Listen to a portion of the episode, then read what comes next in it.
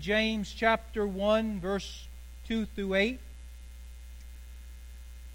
We're in a sermon series on Sunday morning entitled Trials.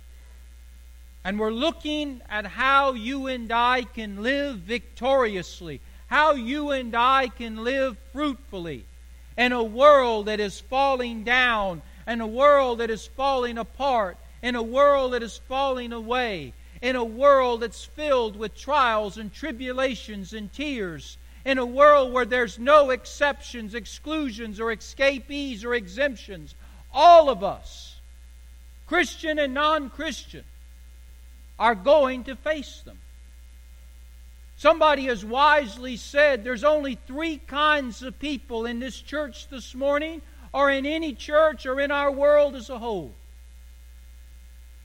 Number one group are those that are in the middle of a trial right now. You're facing a trouble right now. Your pillow is stained with tears right now. You are struggling in the midst of pain. Some of you are there right now. But then there's others of us who are going into a trial. We're going into a tribulation. We're going into a terror. We don't exactly know it. Right now, we're high, wide, and handsome. We ain't got a care in the world. But one day, very soon, maybe today, maybe tomorrow, next week, or next month, we are going to run into something that is going to rock our soul. So, those some of us here today, those of us are in a trial. Some of us are headed into a trial. We just don't know it. And then the third group is those of us who are coming out of a trial. By God's grace, we got out of it. We made it. And we ought to be thankful and praiseful to Him for it. I don't know what group you're in. I don't know if you're in the trial group, going into the trial group, or coming out of the trial group. But I can promise you, you will be in all three groups if you live long enough in this journey of life and faith. James chapter 1. I want us to focus on just verse 2, but although we'll look at other verses. James says, My brethren, I want you to focus on every single word in verse 2. My brethren, count it all joy when you fall into divers temptations.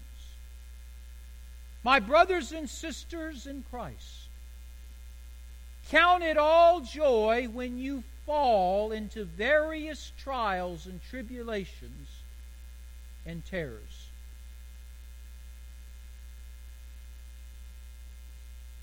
I heard the story about two men who were entrepreneurs and they wanted to make some quick cash. And so they decided they were going to get involved in a government program that paid them for capturing wolves alive. For each wolf that they could catch and turn in that was alive, they would get $1,000. So they go out and search for wolves. They go out into the backlands. They climb the steep hills. They cross the cold and deep waters. They push through the heavy thicket with stickers. They walk over 15 miles and they do all of that, ladies and gentlemen, in one day. But they don't find one single wolf. Now, these are city slickers. They're not country fellas. And so they're tuckered out, to use an old country word. And so as the day is drawing to a close, they're tired, they're weary, they're cold, they're wet. So they just decide to pitch their tent, get in their sleeping bag, and go to sleep. Well, suddenly, in the dead of the night, several hours later, one of the men, one of the entrepreneurs, wakes up and he sees something rather interesting. He sees a pack of about 30 wolves. Their eyes are lit up, like flaming fire, and they've lifted their lip like Elvis, and they got a little snarl showing their teeth, long pointed teeth. And he is surprised, to say the least. So he reaches over to his friend and he taps him, he nudges him. And he says, Wake up, wake up. We have struck it rich. You know, maybe some of you this morning feel like you've struck it rich in regard to pressures and pains and problems. And maybe some of you this morning feel like you're surrounded by a pack of troubles and trials and terrors. Maybe some of you here right now are asking the three big why questions that everybody asks when they're going through difficult times why me, why this, and why now? Maybe right now you are sitting here looking at me with a smile on your face, but you're angry with God. You blame God for this. Maybe you're angry with other people. Maybe you're even angry with yourself. Maybe you're just angry with life in general. Maybe everything in you wants to give up, go away, and disappear. Maybe that's where you're at.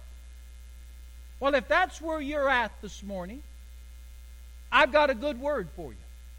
If you're not there this morning, you better still pay attention because I promise you, listen to your pastor, you one day will be there. And James has a word for us beginning with verse 2.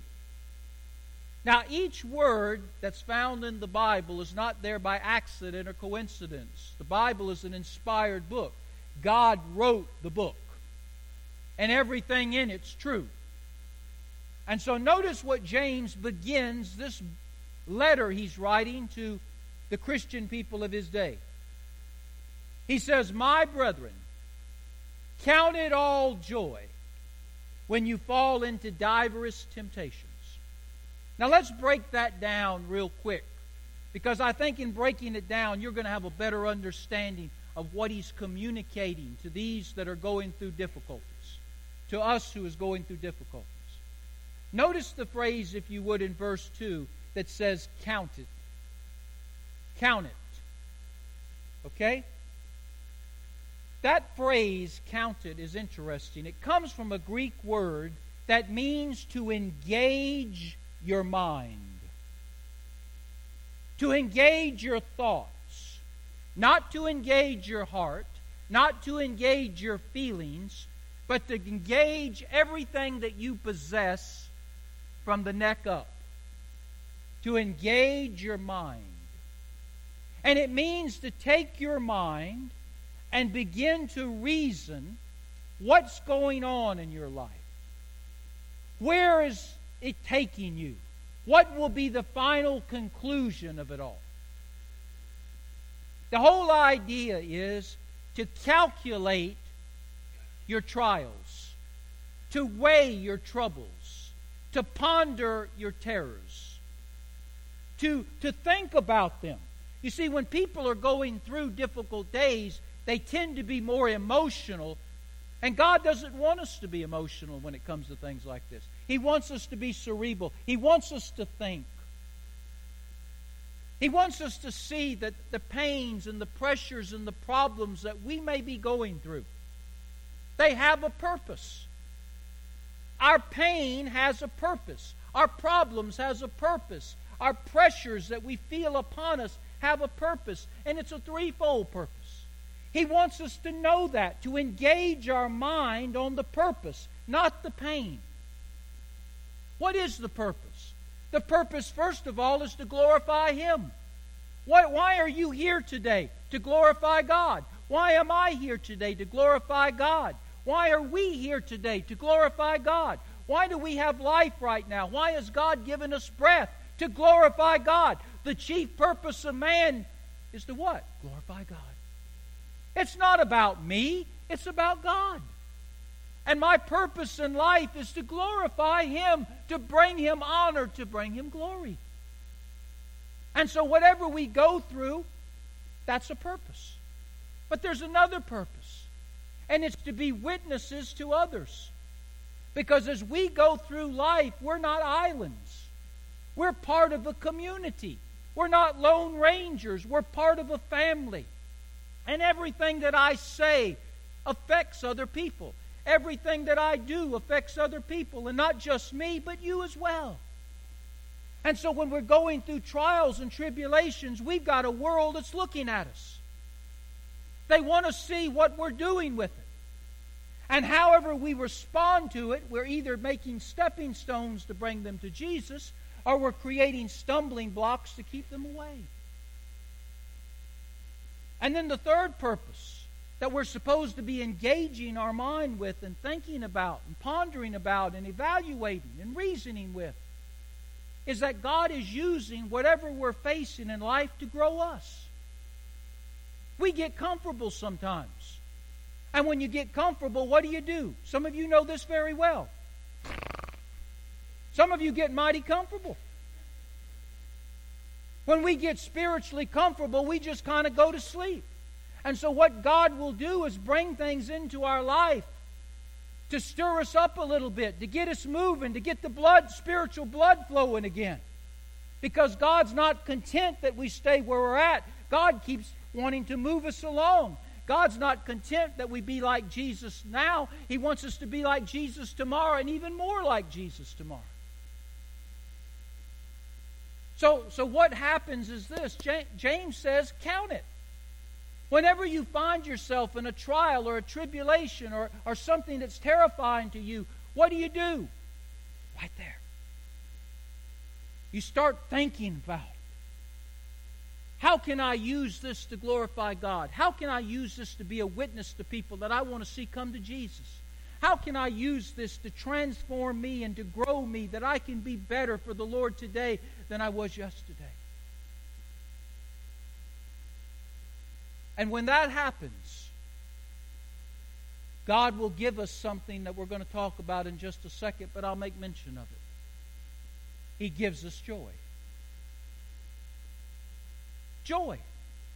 How in the world can somebody have joy who's standing at a gravesite saying goodbye to a loved one? How can somebody have joy when they're looking at their home that they spent many years and money, much money investing in, now filled with trees and water? How can anybody have joy when they're visiting their son or their daughter or their grandchild at, in the penitentiary? How can anybody have joy when you leave the doctor's office and you're told that you have cancer? It's because you understand that God is at work and there's a purpose to it all. There's a sense to this suffering. There's a plan and a purpose behind the pain. You can't see it when you're looking this way. You can only see it when you're looking this way. I coached football for many years. And I watched many a football game from the sideline. Ground level. Now, when you watch a football game from the sideline, ground level, particularly if you don't know the game very well, what do you see? Remember, you're looking just like this. What you look at is 22 players running around. They don't look like they know what in the world they're doing. They're acting like chickens with their head cut off. They're just running around, blocking somebody, hitting somebody, tackling somebody. It just looks like craziness. It looks like pandemonium. I mean, it, does, it doesn't look like there's any mastermind behind it all. That's because you're looking at it this way but I also coach football not only from the sideline, opportunity sometimes came to be up in the press box, the coach's box. Up there, you're not looking this way, you're looking down at the field. The Goodyear blimp picture many of you see on TV. And what you see is something that's amazing. You see that those 11 men who make up the offense, they know exactly what they're doing. They've been coached, they've been prepared to be in a certain position, to carry out a certain responsibility. that they, they have been trained, they've been taught, they have a plan, they have a purpose, and that's move the ball down the field. You'll also notice on the other side of the ball, there's 11 men that play defense, and they likewise are lined up in a planned place with a planned purpose. They know exactly what they're doing, they know exactly how they want to do it, and their objective, their goal in it all is to stop the offense. And then when the play starts, it is a thing of, it is just something beautiful to behold. Everything seems to be so choreographed, ordained, and orchestrated as, as all these people that at ground level look so confusing up here look so masterful.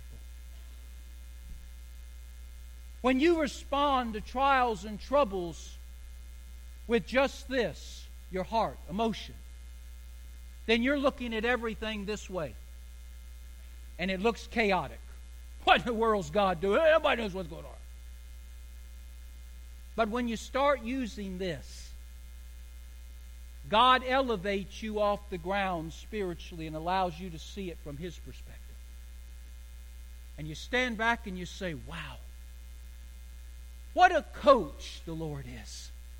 He's got everybody in place. He's got everybody with a purpose. He's got He's doing everything in a way that makes perfect sense now to accomplish his goals. Count it. Engage the mind. Think like God. See things the way God sees it. Understand his purposes. But then notice he also gives us the word joy in verse 2. Now, this word joy is an interesting word it, really means to be well with your soul. It's a word that parallels peace. Peace and joy often go together like ham and eggs. Okay? And this word joy here really means it's okay, a contentment, a wellness of one's being. Now, sometimes we get joy and happiness mixed up. You can have happiness without knowing Jesus. But you can't have joy without knowing Jesus. You see, happiness is from the outside in. If I know this person, if I get this thing, if I do this, if I do that, then it makes me happy. It's based on outward circumstance. Good circumstances make me happy, bad circumstances make me sad. But joy does not come from the outside in, it comes from the inside out. Joy comes from Jesus. It doesn't matter what situation you're in. Doesn't matter what circumstance you're in. Doesn't matter what you're facing today. Doesn't matter. You can have His joy. And His joy is based on understanding. Remember? It's based on understanding. I understand what God's doing. I understand the purposes in which He's doing it. I understand that I have a place on this team and that He's carrying out my, my responsibilities within me that I can have joy. Joy comes when you understand the will of God for your life and the Word of God in your life. Joy has telescopic vision. Joey's Superman. Superman could see things far away. Happiness can only see the moment. Joy sees the future. Joy says, I don't understand all that's happening right now, but I know that in the future it will be well. Joy is conspicuous. People who have joy, you can see it in them. You may not be able to explain it, but you can't deny it. And joy is contagious. When you're around somebody that has joy, you're like a magnet, they're just drawn to you. And joy gives endurance, and joy gives bravery. The joy of the Lord is my strength. The joy of the Lord is my, is my bravery and my courage. As you know, I like history. I like military history. I particularly like World War II military history. And by the way, if you served our country Thank you for your service. In World War II, our U.S. Marines were asked to do something. Admiral Nimitz, General MacArthur got together and decided the best way to defeat the Japanese was to take their strongholds one by one through a string of islands that were in the Pacific. As they captured each island, that would move them closer and closer to Japan, where hopefully the war would end, and it did. They chose the United States Marines because they have uh, their, their, their tactics include not just land but sea. And what they decided to do was ask the Marines to take Guadalcanal, to take Tarawa, to take Saipan, to take Iwo Jima, and a lot of other little islands in between as they moved toward the main island of Japan. Now, these Marines, most of them were under 21 years of age. And what they were asked to do, ladies and gentlemen, was to leave the big naval ships that carried them and get in landing craft. These landing craft would travel from several miles out, hopefully dropping the Marines off in water that would be probably chest deep. And then they would proceed across the wide open beach to engage the enemy that was waiting on them. But it didn't always work out that way. Sometimes those Marines and those landing craft, before they ever got to the beach, were blown out of the water as the Japanese gunners zeroed in on them and they had no defense. And when the landing craft that were filled with those Marines did get close and let them out, sometimes the water wasn't the exact depth they were supposed to be. And many of those young men heavy laden with 80 to 100 pounds of gear, went to the bottom and drowned. And then those who did manage to get to the beach, the shoreline, they had 50 to 100 yards sometimes of wide open beach. No shrubbery, no fortifications, nothing. Just run, if you will and the enemy sitting there with every weapon imaginable, shooting at them point blank. Hundreds and thousands of young Marines would die in this island hopping battles. How would you feel if you were one of those Marines? knowing that the moment that landing craft door opens, your chances of coming back to your loved ones is probably very little, except coming back in a body bag. Why did they do it? According to the testimonies of some of those young Marines that I was reading about in a book, they realized that their sacrifice was necessary if the war was to be won. They didn't see themselves, they saw freedom. They didn't see the sacrifice they were about to make, they saw the ultimate victory. And that gave them joy. As strange as it sounds, they had a joy. And from that joy came a courage that allowed them to be bloodied and battered, and many of them to die. That's what the Christian life is, ladies and gentlemen. God gives joy when we can see not just here, not just my cancer, not just my debt, not just my house is destroyed, not just my loved one has died, not just my grandchild's in jail, but we can see that beyond this there's something else.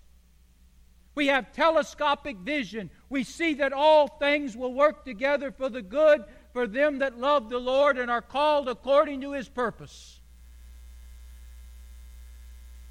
How do you have that kind of joy? By keeping all of it here not there. Centered here, it goes to here. Notice also he uses the word brethren in verse 2. Brethren means fellow believers. As I've told you many times, I hope you don't get tired of me saying it. Christians are going to suffer. Christians are going to have trials and tribulations. Christians are going to have pain and problems. You say, Pastor, I love Jesus and I'm faithful to Jesus. I'm glad you are, but that's not going to give you a pass out of it. There's no get out of trouble cards that God gives. In fact, the most faithful and true servants of God usually will find themselves having the greatest problems and the greatest pains and the greatest pressures. David was called a man after God's own heart. But he spent most of his teenage years and the young years of his manhood running from a madman and a murderer called Saul. The best years of his life, he was a fugitive. And Jeremiah is called the weeping prophet. He spent more time in jail than Al Capone did just because he told people the truth and they didn't want to hear it. Peter was crucified upside down. Paul had some of the heaviest burdens any man has ever carried in the Christian life. I was thinking about my mentors, Jim Wilson and Bill Bachman. Bill Bachman got cancer and died and is now in heaven. And Jim Wilson, who's, who's preached around the world, the son of T.W. Wilson. He's part of the Graham team. His life over the last 10 years has been filled with nothing but problems and pains and why? Think about Corrie ten Boom, one of the greatest ladies of the 20th century. And yet she spent a portion of her life in a German concentration camp. Alexander Solzhenitsyn, a Russian spokesman for Christ, spent part of his life in Siberia, the Russian gulag, the Russian death camp. And even Jesus himself, he suffered as nobody has suffered. Even.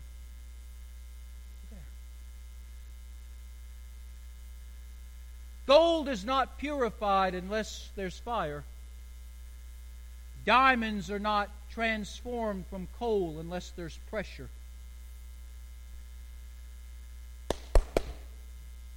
If your prayer is, God, I want to be great for you, batten down the hatches.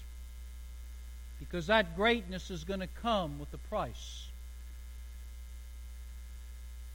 pain and suffering and trials and troubles and tears. I notice he also talks about diverse temptations. This is just a fancy word for various trials. Trials can come with many different names. For some of us, those trials will be physical, others mental, some emotional, others spiritual. Some will be financial, some will be social, some will be legal. I don't know what kind of trials you're going to go through. You might go through every single one of them, but you're going to go through them. You didn't realize verse 2 had so much in there, did you? Now, what I'd like to do before we move on from verse 2 and close out with some very important things is I'd like to now read from you verse 2 from the Jim Palmer Amplified Version of the Bible. Okay? I'm going to clarify it, hopefully, a little bit more better for you. Let's put it all together. Verse 2. Christians those of you who know Jesus Christ as your personal Savior. Those of you that are washed in the blood and clothed in the robe of righteousness. Those of you that are heaven born and heaven bound. Those of you that are faithful to Christ. Christians, you are going to have, not might have, you are going to have troubles and trials and tears. All of you, no exception. Your pains and your problems that you're going to have could be one, they could be many. They could last for a short time, they could last for your lifetime. They could have one particular name, or they could have many particular names. But in all of these things, you can have joy in your heart because you have understanding in your mind that God has a purpose and He's fulfilling that purpose in you and through you for His glory, for the good of others, and for your own growth. That's the translation. Now, as we close out this message, in verses 3 through 5, James is going to talk about what this does to us as we're going through it. What do you get out of this, Pastor? What, uh, what do we get out of this sweat, blood, and tears? What do we get out of these pain, problems, and pressures? What do we get out of these trials and tribulations and tears? What, what do we get out of it? Well, we learn we get three things at least. Verse 3 says, Knowing this, that the trying of your faith worketh what? Say that word. Patience. Somebody said, Don't pray for patience. You know what you're going to get. Well, you're going to get it anyway, whether you pay for it or not. But this word patience doesn't mean the ability to tolerate something. This word patience means the ability to endure, stamina for the, to finish the course, to, to finish the race that's before you. You see, whenever you have a problem, whenever you have a difficulty, they talk to you. Do you know problems talk? Those of you who have them know that they do. What does problems say to you?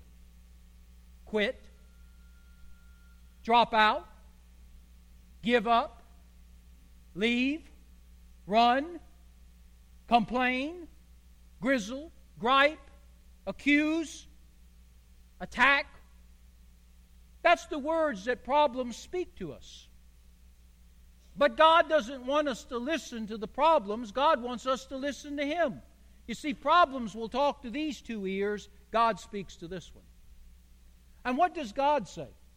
God says, when problems come and they're going to come, stay the course and finish the race. Don't throw in the towel. Don't give up. Don't give in. Don't give out. Just continue onward. Just continue onward. In time, God will bring you out of what you're going through and put your feet back on solid ground. Heard the story about a farmer who had a dog, and the dog was running around in the field but fell into an old well hole. Well, the farmer came and he saw the dog was about 20 feet down in the hole. Well, the well didn't give any water, and the dog was no good for nothing anyway. So the farmer said, I'm, I'm through with both of them. He said, I'm just going to cover them up. So the old farmer got a shovel and began throwing dirt into the well where the dog was. Well, the dog's down in the well hole, 20 feet down and dirt is hitting the dog in the head, hitting him on the back. He shakes the dirt off his head, he shakes it off his back, and he starts pounding it down. Well, he notices something. The dog's a pretty smart dog. He's got a PhD, I think. But he notices as that dirt is falling off his head and on his back, and he's sticking his little paws and pounding it down, he notices that he's inching up a little bit. And the old farmer, he can't see nothing. He just keeps throwing dirt into the hole. Well, every time a shovel of dirt hits the dog, he shakes it off, takes his paws, pounds it down, and pretty soon that 20 feet becomes what? 19 feet, 18 feet, 17 feet, 16 feet. Fido is going up and up and up. And after two hours of throwing dirt into the well, guess what? The farmer fills up the well, but the dog walks out. That's what God wants to do with us. You may say you're in the bottom of the well. Well, listen, God's throwing dirt your way. He wants you to take that dirt, pound it down, and let Him elevate you on out of this thing. He will. It's all about stamina, it's all about endurance, it's all about not giving up. Just keep going. Then James says that God uses these trials and tribulations in verse 4? To transform us. All that fancy wording in verse 4 just means transformation. To have patience in a perfect work. That means mature. That you may be mature and full and wanting nothing. God is in the transforming business. We're not, He is. And He's constantly transforming things from where it's at to make them better. I know some of you go to the gym. Some of you maybe ought to go to the gym. you say, Who are you talking about? Well, I'm just talking. but if you walk into the gym, I don't know why I said that. if you walk into the gym and you're a 90 pound weakling, I mean, you, you get sand kicked in your face on the beach. If you walk into the gym and you say, Listen, I'm a 90 pound weakling, you go into workout anytime, and you say, I want to transform myself from a 90 pound weakling to a 200 pound of strapping muscles, a strong man. Well, Kevin's going to sit down with you. And he's going to say, Well, this is the plan how to do that. You're going to have to come in here three to five times a week. You're going to have to be on a program of blood, sweat, and tears. You're going to have to push this weight. You're going to have to work these machines. You're going to have to get on these cardio uh, machines and, and, and build yourself up. It's not going to be easy. It's going to be painful. You're going to have to eat certain way. You're going to have to give up this and give up that. But if you do it, you will notice that 90 pound wink link body that looks like a skeleton is going to be transformed over a period of time into being a muscular body that's firm and fit. People aren't even going to think that was you. Do you see what God does with us? God takes the trials and the tribulations, and if we will respond to them here and here, he takes a 90 pound spiritual weakling that looks anemic and is anemic, and he transforms us into something that has muscle, something that has strength, something that just really amazes people what he can do. And then one other thing happens now in the closing. You say, why, why does God do that, Pastor? Well, he, he, he wants to transform you. He wants to show you that you have something in you that's not a quitter. Many of us are just quit. God says, You're not a quitter. Don't quit on me. I want you to work through this. And then lastly, He gives us wisdom. Verse 5 is one of the most misunderstood verses in the Bible. Because the wisdom that is being spoken about here is the wisdom to understand. Count it to understand what God's purposes are as I'm going through and going toward wherever He's leading me. That's what the wisdom is. It's not just any wisdom. It's the wisdom to say, Lord, I don't understand while I'm having these trials and tribulations. I don't understand while I'm having these pain and problems. Lord, I don't understand. I don't understand. But Lord, help me to understand. Fill my mind with your wisdom. Fill my mind with your discernment. Fill my mind with your logic and your reason and your comprehension. Help me to see things not from ground level, but from the upward level. Help me to understand that there's purposes in all of this and that everything's going to be okay. And you know something? He will give you that kind of wisdom. He's not a God to leave you in the dark. He will show you in the light what He's doing. Many years ago, a theologian was asked, Why do the God's people suffer? And you know what he said? because they're the only ones who can take it. How does the world, those, those of you who are not Christians, how do you handle problems?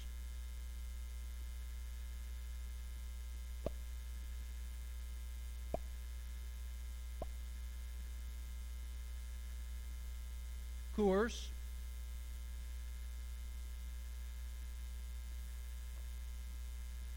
Jack Daniels. How do people without Jesus handle problems.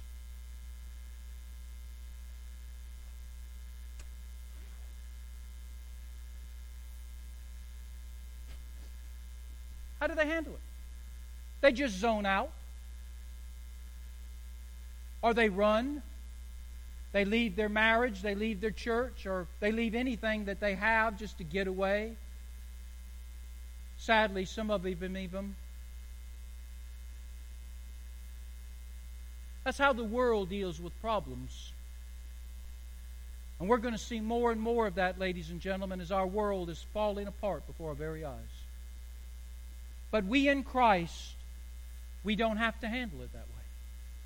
We can have the wisdom, we can have the joy, and we can have the understanding that what we're going through is making a difference now and will make a difference for eternity. In closing, W.E. Sangster was a pastor in Great Britain many years ago. In fact, he was the pastor of a church in Great uh, England during World War II. He was to the church, many people said, what Winston Churchill was to the nation. Winston Churchill was a, a dogged, determined man to lead Britain to victory. And W.E. Sangster was a dogged, determined pastor to, to lead his people in the dark days of World War II. Well, after the war, W.E. Sangster contacted a disease that began to shut his body down.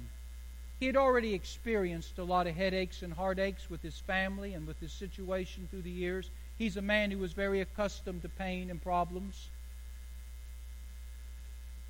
But as he was ending the end of his life and his pastorate, this progressive disease began to affect his entire body. It began to shut his body down. It got so bad that just before he was to leave this world, he could only move two fingers. That's it. His body was solid, it was still, it would not respond anymore, inwardly or outwardly. He had two fingers to play with.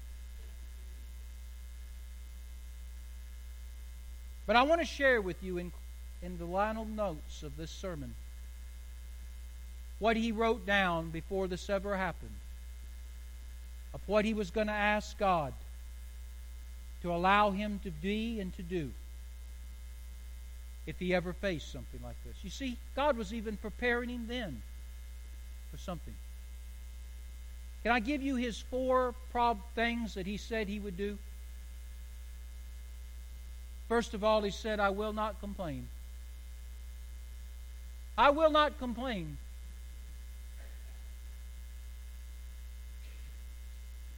I will be pleasant. I will be positive. I will be optimistic. I will be praiseful. I will be encouraging. I will be inspiring. I can be all of that. I'm not going to complain. Secondly, said, I will not give up. I decided to follow Jesus. I'm not turning back. I'm not a fair weather fan. I'm not a sunshine patriot. When I made my decision to follow Jesus, it will be until even there. He said, I will not complain, number one. I will not give up, number two. I will count my blessings, number three. I will count my blessings. I'm not going to dwell on the sadness. I'm not going to dwell on the suffering. I'm not going to dwell on the sorrow. I'm going to dwell on the blessings of God. I complained because I had no shoes till I saw a man who had no feet.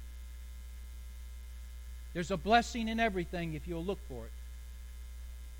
And then he said, Lastly, I ask you, Lord, to help me make a difference. I don't want to just go through all of this and not make any difference. So if I just have two fingers that I can move, may those two fingers minister to somebody. Make a difference. I don't know what you're going through this morning. But maybe it would be a good time right now take stock. And ask God to give you the wisdom to know some things that you need to know right here. Ask God that He might take, when He gives you that wisdom, give you joy right here. That with that joy, He would give you transformation. With that joy, He'll give you courage. With that joy, He'll give you endurance. With that joy, you will know that you are going to make a difference wherever you're at on the journey of life and faith.